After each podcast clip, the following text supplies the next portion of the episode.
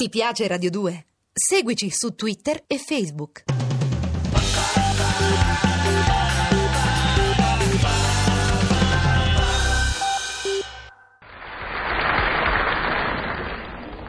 È quasi Natale, Marie.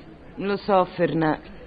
I fili d'argento, le candeline, il presepio, le vetrine piene d'ogni ben di Dio. Mi piace proprio il Natale. Eh, perché sei un incosciente, Fernà.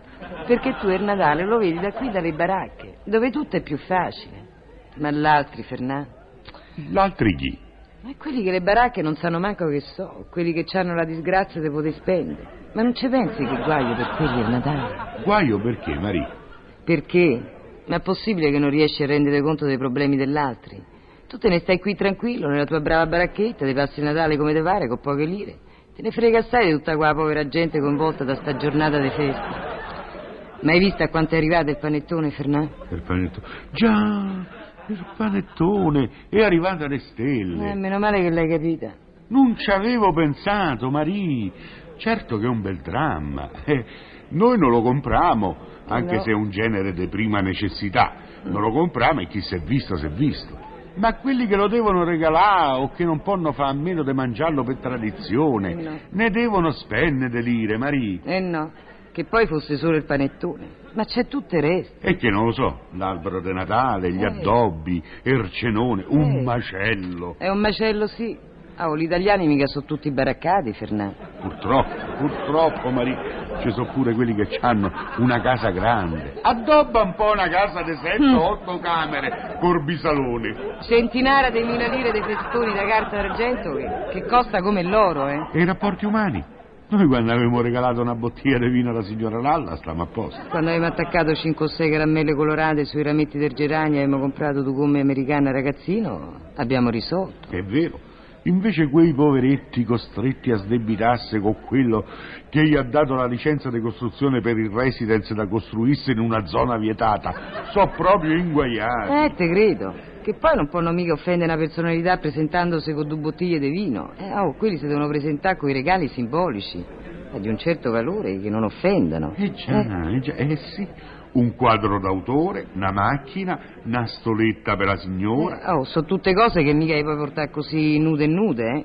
Eh, c'è un po' di forma, di signorilità. E che fai? Gli dici, eh, eccole la macchina, dottore, e sarebbe un'offesa. Oh, e quello potrebbe pure pensare che lo vogliono corrompere. E certo, e allora la cosa deve essere fatta con un minimo di classe, che ne so, uno deve andare lì con una stupidaggine, magari, ecco, ecco, magari una chiave d'argento di poco valore, va lì e gli dice, dottor, questa chiave è un portafortuna, serve per aprire la porta di una baituccia a Pescasseroli, che a noi ci avanza e che a lei gli può far comodo. Con sta chiave lei apre, entra, va in garage, che tanto si passa dall'interno, e monta direttamente nella macchina che sta lì, nova nova, e che a noi ci avanza, per cui l'avevamo intestata a lei, Oh, come la baita.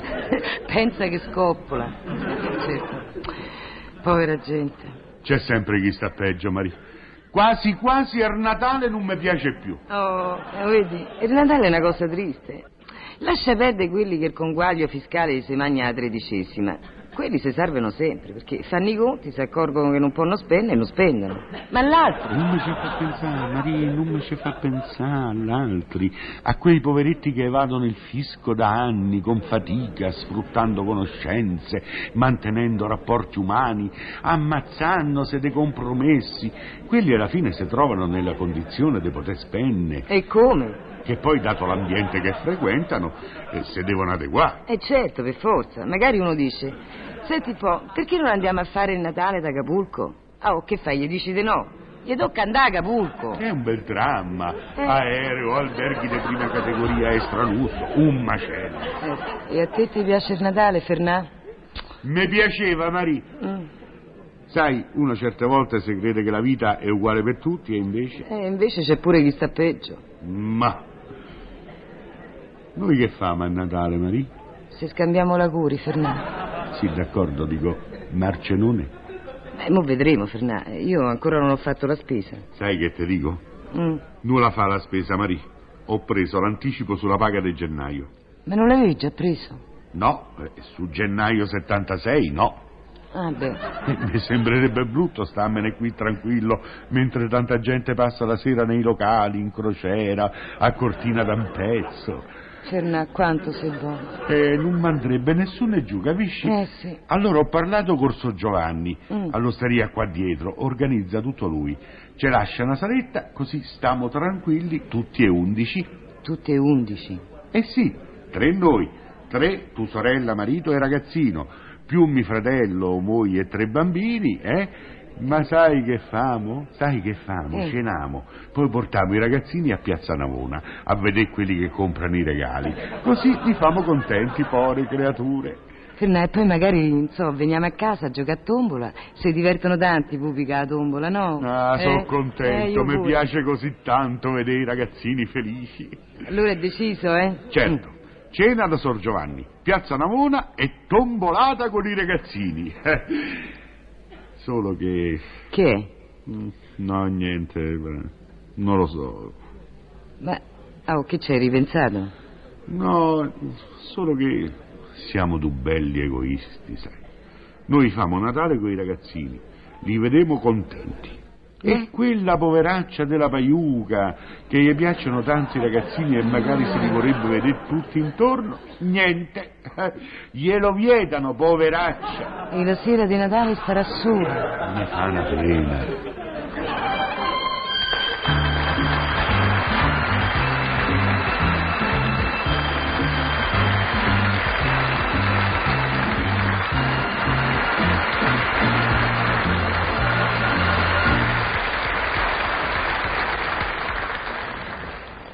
Ti piace Radio 2? Seguici su Twitter e Facebook.